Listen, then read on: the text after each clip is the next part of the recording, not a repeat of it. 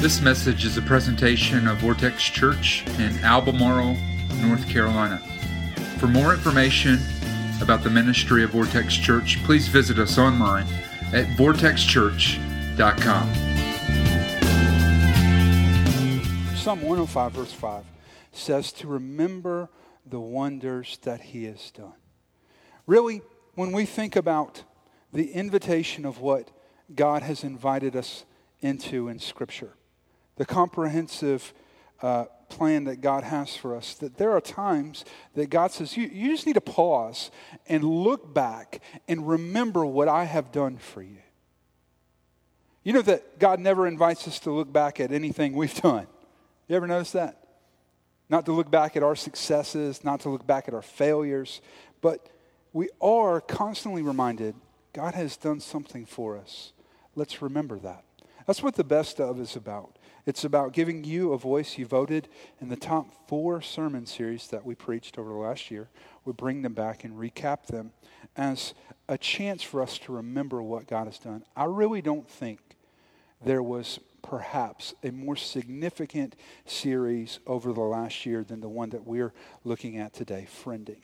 And the reason I would say that is that relationships are so central to the plan that God has for us.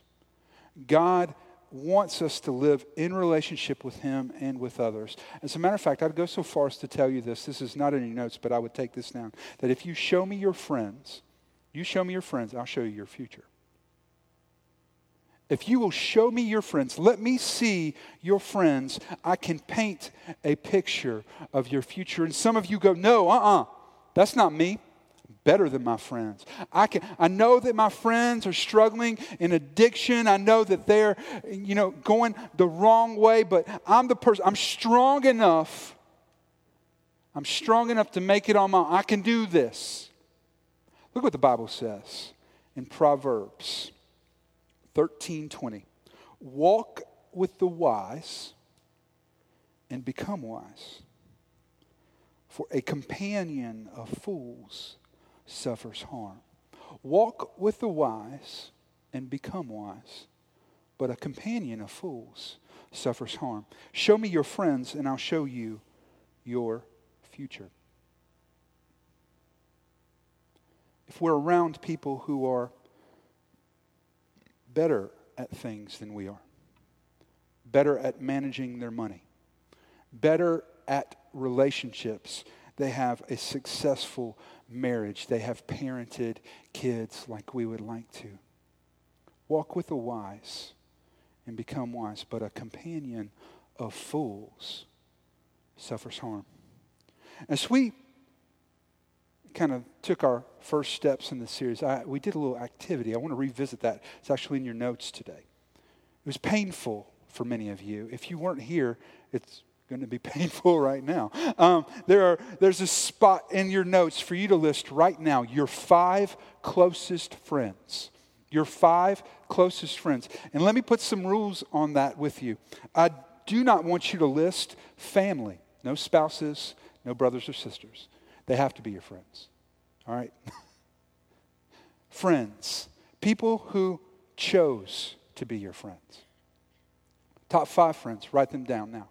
Five people that you can confide in. Five people that you find solace in their, their relationship, that they come and encourage you. Five people who they are willing to speak truth into your life. Five people who are close to you. You spend time with them. They know your life intimately. Five friends. While you're writing that down, I would tell you that sociologists have a rule when they look at a list of friends. They say that if we look at the list of our five closest friends, that most of us are the average of our five closest friends. You look at their relationships with their spouses, we're the average of our five closest friends. Look at the way that they uh, either earning potential as far as what they're making uh, or the way that they spend money.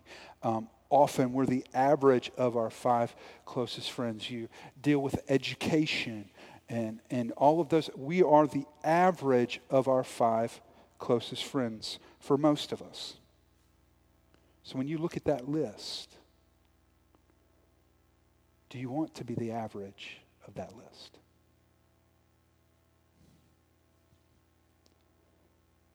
Do you want to be the average of those five people? You know, when we look back through life, most of us would say, there have been times that I have climbed to the mountaintop with my friends. Man, I've experienced the highs of life, and it has been even better because they were with me. You know? But I don't know if you're like me, but the stupid stuff you do, most of the time your friends are there too, aren't they? I mean, I don't know if that's just me, but I think that's really life, isn't it? You know, I was always the friend that would encourage people to do stupid things, not the person that actually did them. And, you know, I, I, I was sitting with some, some friends in South Carolina. I heard this story. I just have to share this with you. This is how stupid people can get when they're hanging out with their friends. They decided late in the evening on a Saturday night that they wanted to drive from Columbia to Charleston which not that big of a deal. It's about a two hour drive. But they wanted to drive there blindfolded the whole way. The, the way that they wanted to get there, they wanted their friends to tell them, take a right, take a right, no, back left, no, right. The whole, and they did in the middle of the night, drove all the way, at least that's what they said. I don't know how true that can be. That's a long way to make it blindfolded. Um, you know, when we look back, the high points and the low points. Often we find friendships married to those moments. That's a, a powerful reality to grasp. That's why friends are important. You know, I think it's important to maybe create a definition of friendship. Let's look at the Bible, Proverbs 17 17. Read this with me, it'll be up on the screen. A friend is someone that you may or may not know well who accepts your friend request on Facebook. This person is born to like and comment on your post and to make you feel good about yourself. Proverbs 17 17 in the FBV, the Facebook version of the Bible. How many of y'all know? You know, the terminology on social media has radically changed the way we think about relationships. You know, for good or for bad, it's a part of our lives. But if you look at that definition, that's really shallow compared to what the Bible tells us a friend should look like. Let's look at the real Proverbs 17 17 it says that a friend loves at all times, and a brother is born for a time of adverse, adversity. Proverbs 17 17. Friend loves at all times. Do you know if you have your kids in our uh, kids program, every month they're given a Bible verse to learn? Do you know this? I don't if you're a parent, you probably do. And and every month we go through and, and take the verse with my, my three year old and we have her recite it to us at bedtime. That's our, our nightly routine. She shares her Bible verse and then we pray together and then she goes to bed. And this was one of those verses, Proverbs 17, 17, a friend loves at all times. They spend a whole month looking at friendship. Okay? I love how my daughter says it though. She doesn't say it exactly right. See, whenever in our house we talk about friends, we're often talking about our small group. So when we say we're going to go see friends tonight, it means we're going to go to a small group. When, when I say, hey, friends are coming over, it means some of our small group folks are coming over. And so when my daughter recites it, she goes, a friend loves at all time. Small group 1717. just as a promo, in your worship guide today as a sign up, if you're interested in leading or hosting a small group this fall. Over the next three or four weeks, we're compiling a list of small groups that we're going to populate this fall. If you're interested in that, uh, please fill out that form and drop it in the offering as it comes through in just a little bit. See, small groups are a great place to connect and make those kind of friendships. A friend that loves at all times. You know that that little activity I just had you do, fill out your closest friends. That's actually an ongoing sociological study in the United States. And if you went back 50 years, the average person would list out six or seven close friends. Six or seven close friends would be on that list. But today, when they do that study today, the average American can only list two. Two friends. I don't know if you're with me, but when I read the Bible, I think that living a life where you only have two close friends is completely shy of the goal that God has set for us to live in community with people who love us that we love. But that's the reality of the world that we live in.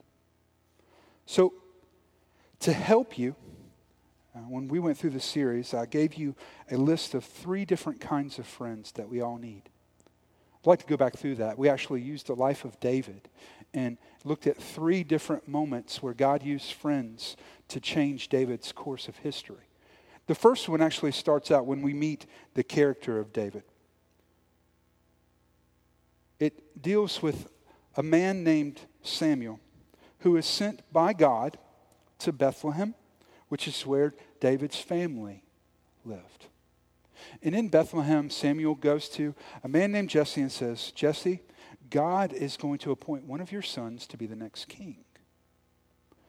Would you round up your sons? I'm going to pray over them, and God is going to show me which one is going to be the next king. So Jesse rounds his sons up. He goes through and prays over all of them. Some of them look like they should be the next king, but every time God says no.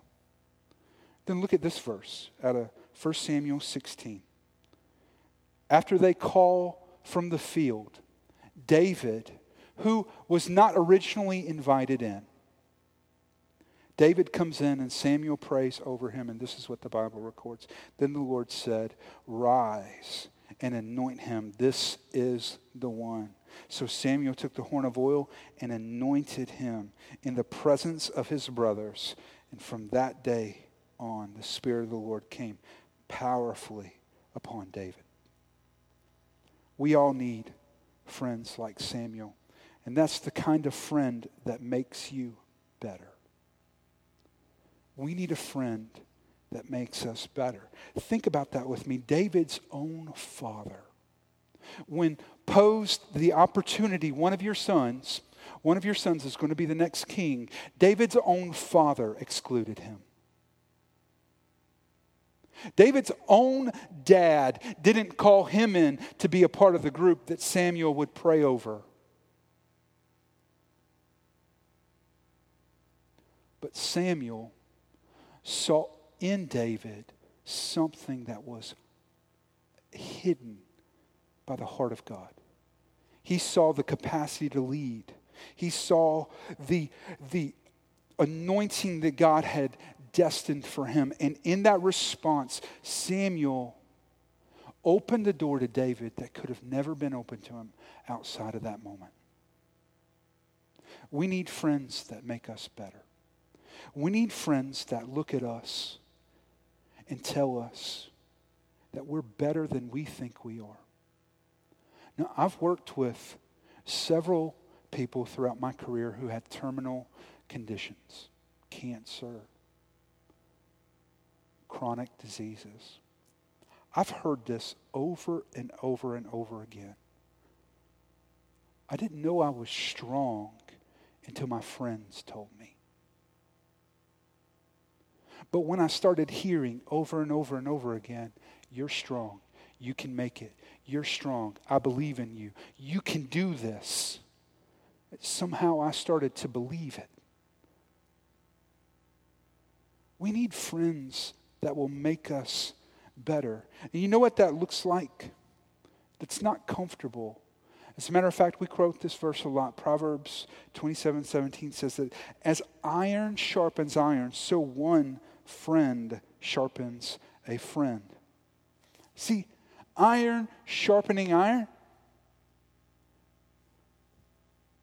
not comfortable. It's actually friction. What the Bible is telling us is that there's going to be friction that comes about sometimes. We don't need to run from it, we actually need to run to it. That friction can make us better. The second kind of friend is we need a friend like Jonathan.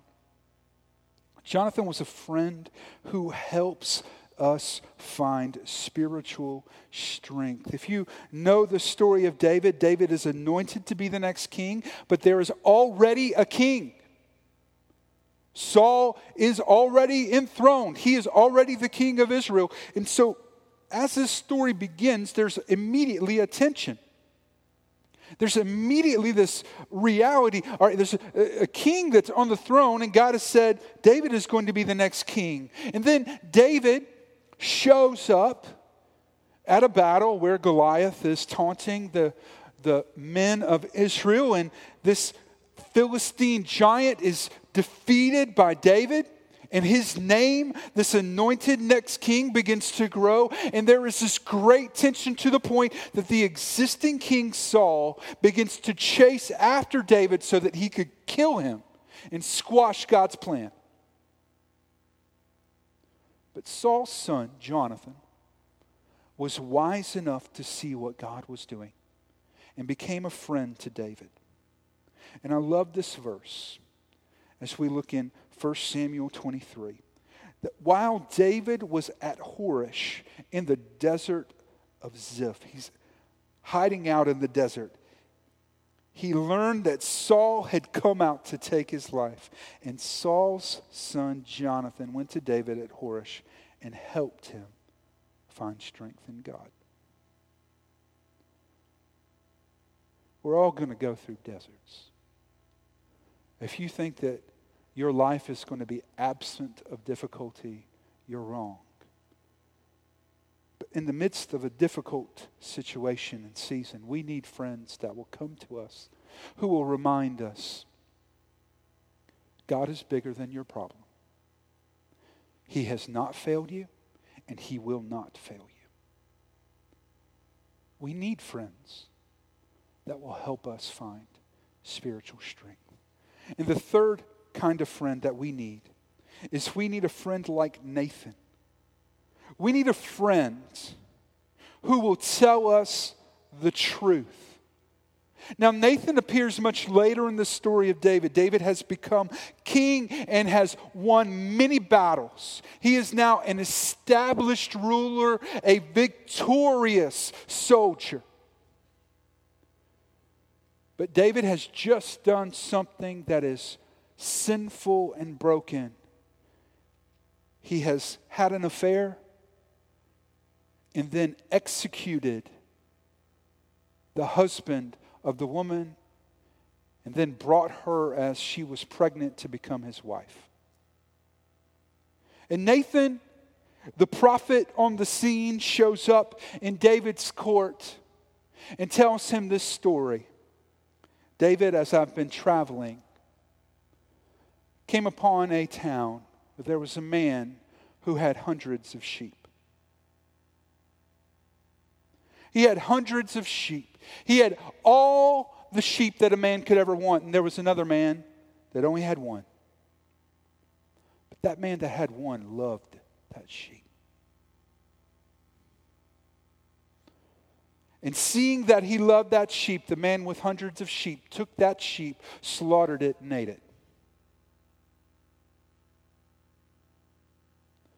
And David, caught in the emotion of that moment, stands up. We must find that man. He must be executed. And Nathan, with his finger pointed back at David, said this. First, Second Samuel 12, 7. Then David said to, or Nathan said to David, You are the man. You're the man that took the one sheep. You see, we need friends who love us enough to tell us the truth. You know why? Because that is often the most loving conversation you will ever have. You know why it's loving? How many of you, when you go to talk to somebody about something that's going to be difficult, you love them, you care about them, you're worried about them, how many of you know it's going to go bad? All right? I know. This is not going to end up real well.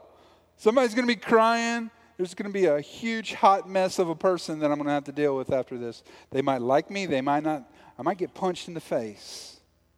It's probably not going to end well. But I love them enough that I can't keep the truth from them. I see you destroying yourself. I can't be silent. I love you too much.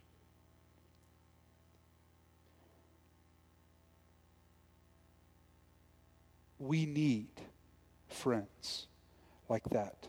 We don't need friends, friends, that will keep silent as we're destroying ourselves. As a matter of fact, look at what the Bible says in Proverbs 27. An open rebuke is better than hidden love. Wounds from a sincere friend are better than many kisses from an enemy. We need friends that will tell us the truth. You know what's sad? Is I just listed three different kinds of friends. And on average, most of you could barely put down two friends.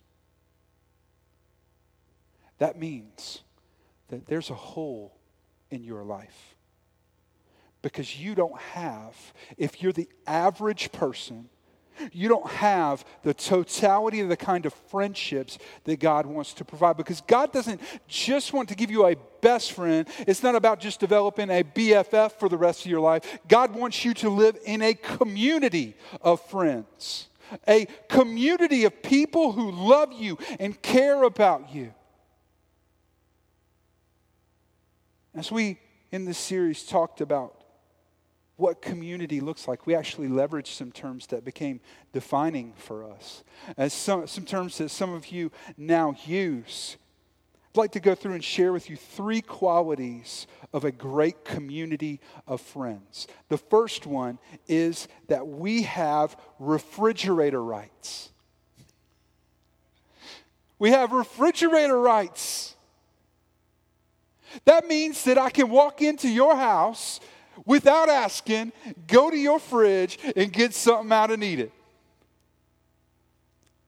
I might have to ask where the mayo is for this tomato sandwich I'm about to make, but you're not going to look at me like, what are you doing? Go to my refrigerator.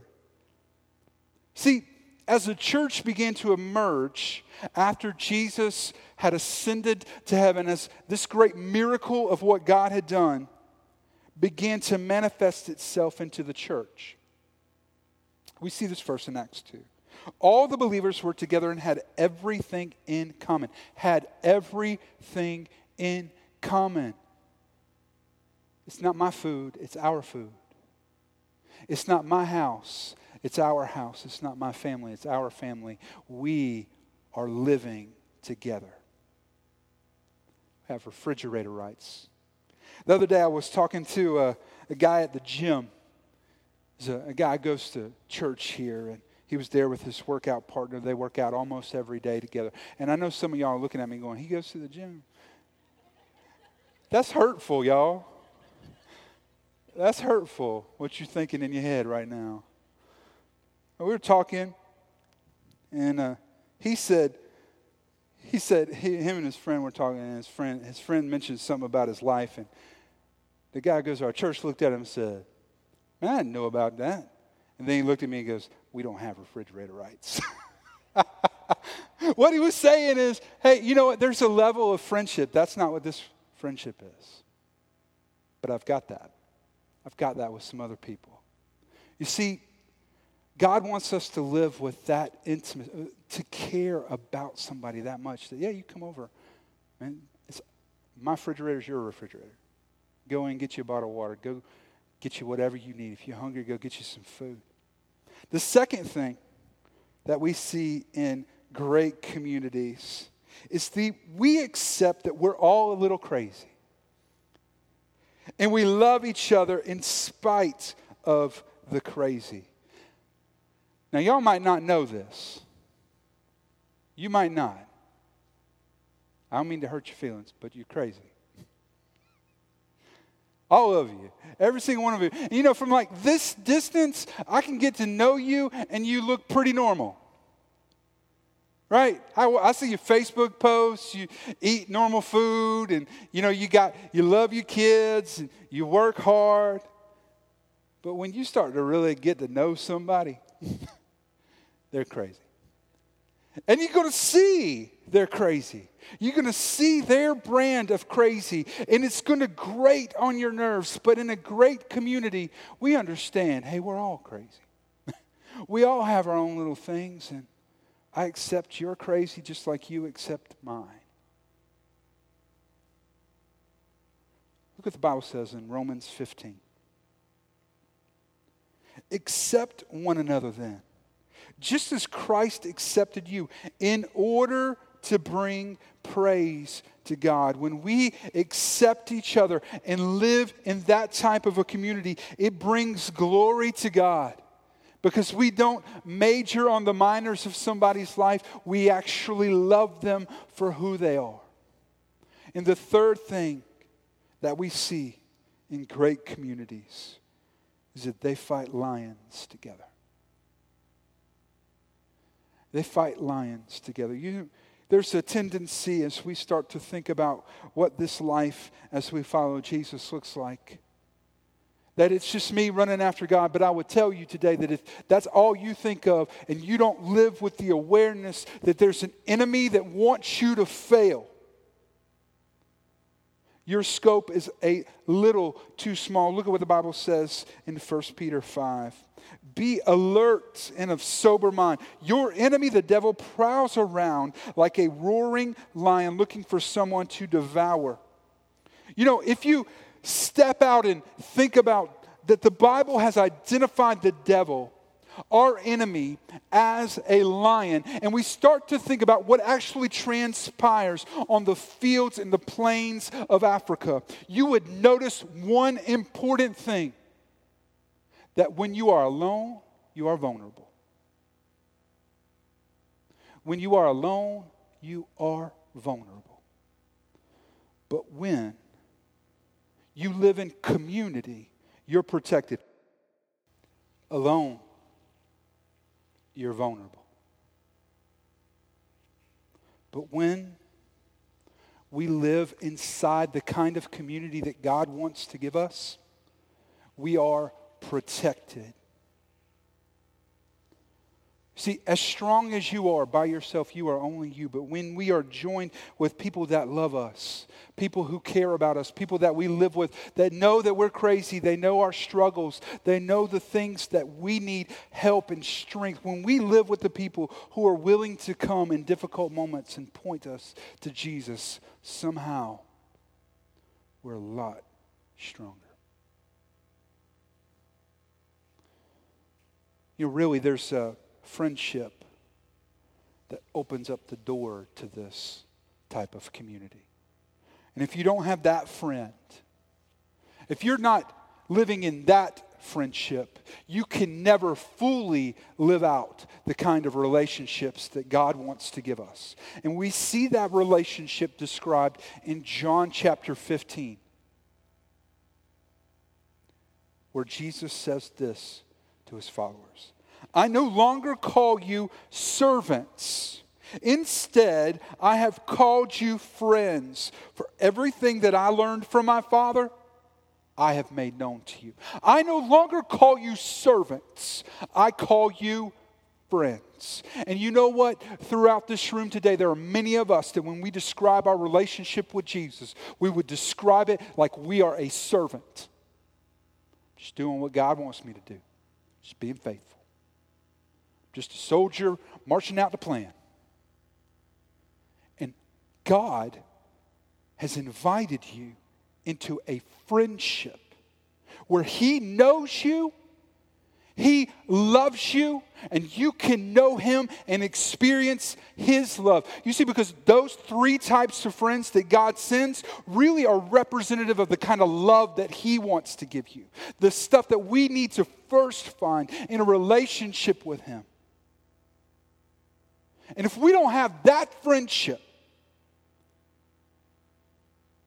we're always going to struggle with what is, I think, on an epidemic level, the most uh, widespread issue that many of us deal with, and that's loneliness.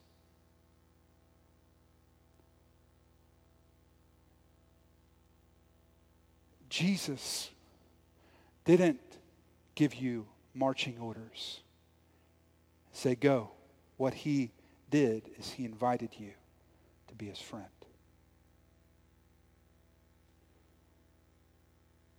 And that friendship, experiencing the love of Jesus, lets us love other people the way they should be.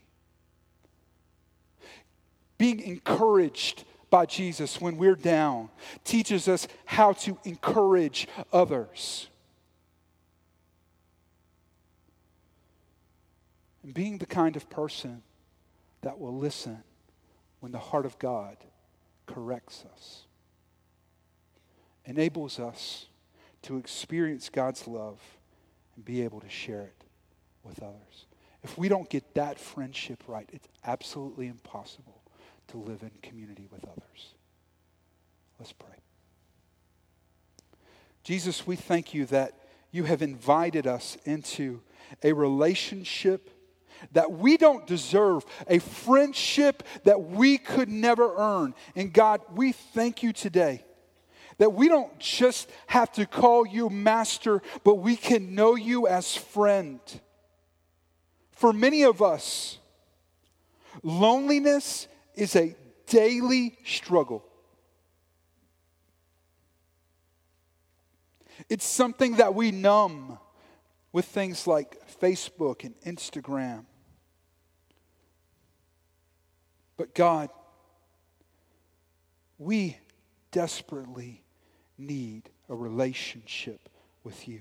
We need to experience a friendship that is life giving and life changing. And that's what you've invited us into. And there's no way for us to ever love other people well without being loved by you. So, with nobody looking around, all eyes closed, everybody being still, let me ask you this question. And I want you to be honest with yourself. Are you living in a friendship with God right now? Are you living in a friendship with Jesus? Or maybe today you would say, I don't have that, but I want it. I want it. I want to experience the love of God in a friendship with His Son, Jesus. If that's you, all you need to do is to be willing to take the first step.